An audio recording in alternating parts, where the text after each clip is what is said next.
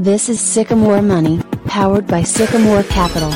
Quick discussions on financing, the economy, and keeping your pubco running at full steam.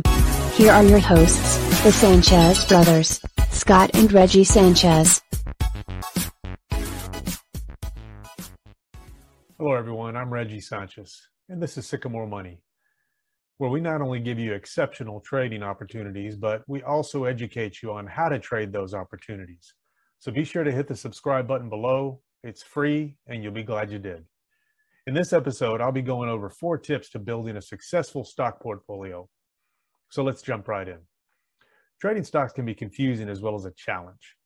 Here are a few tips to give you an edge on building a profitable stock portfolio. Number one, know your goals. Think about how much money you'll need for your children's education, your retirement, and other things that come up. Whatever your vision for the future might be, set your goals and develop a concrete plan for meeting them. Number two, define your investment time horizon. If you're not planning on retiring anytime soon, you might want to have a portfolio that includes more long term investments. If retirement is just around the corner, consider a more conservative approach. Number three, Determine your risk tolerance. Figure out your risk comfort level and compare that with what you can afford. In general, the longer you have to invest, the bigger risk you can take.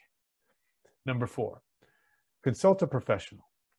In order to avoid financial pitfalls later on, it's wise to seek professional guidance when putting together a portfolio. When you combine solid trading tools, solid advice, market insight, and a lot of discipline, Creating and building a profitable stock portfolio will definitely become a reality as long as you're persistent, consistent, and extremely disciplined. Again, I'm Reggie Sanchez, and you, if you enjoyed our brief video, hit the like and share button. Be sure to hit the subscribe button before leaving. God bless you. Thanks for your time. See you soon. Bye bye.